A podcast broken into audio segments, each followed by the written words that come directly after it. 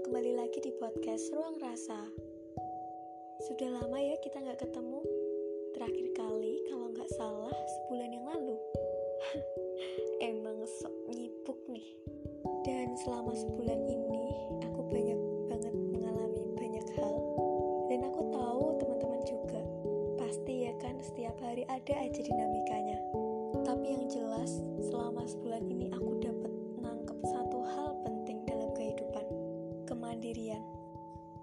Sadar nggak sadar, mau nggak mau, kita harus jadi pribadi yang mandiri. Biasanya kemandirian ini matang memang saat-saat kuliah. Ada banyak sekali orang di dunia ini yang bilang kalau kita bisa bertahan kok. Kita nggak sendiri, kita punya circle yang bakal selalu ada dan selalu mendukung kita. Tapi kita nggak boleh lupa kalau mereka juga manusia. Apa iya kalian nggak pernah ngerasa capek gitu? Apa iya kalian 24 per 7 memperdulikan circle kalian?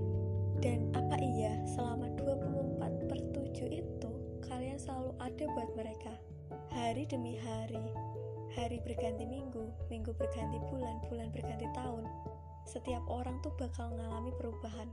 Sedekat apa pun kita dengan orang lain, masa depan dan keadaan diri kita masih menjadi tanggung jawab kita sepenuhnya. Tidak ada yang lebih mengenal dirimu selain Tuhan dan dirimu sendiri.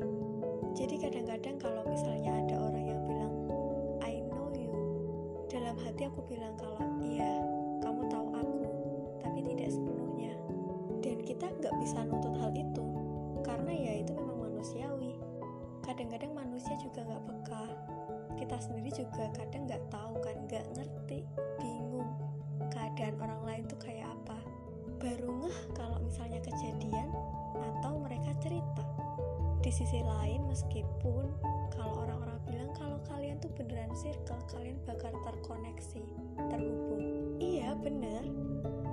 Pun aku juga mengakui hal itu ada benernya, tapi dengan garis bawah tidak selamanya. I think gak di setiap waktu.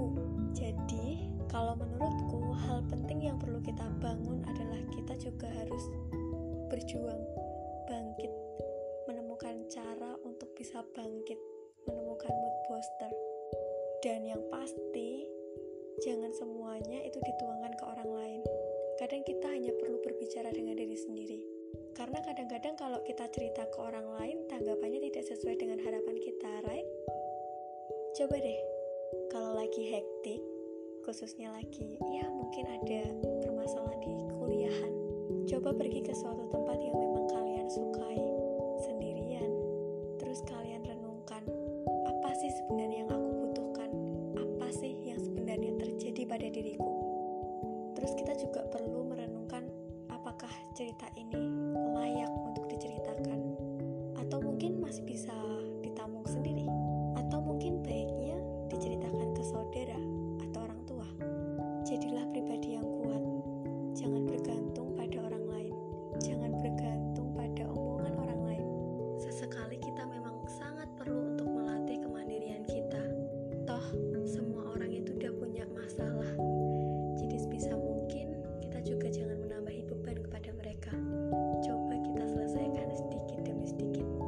Oke deh, paling itu yang bisa aku sampaikan hari ini. Kalau misalnya dalam podcast ini ada kesalahan, mohon maaf yang sebesar-besarnya. See you in the next episode. Semangat buat bertumbuh.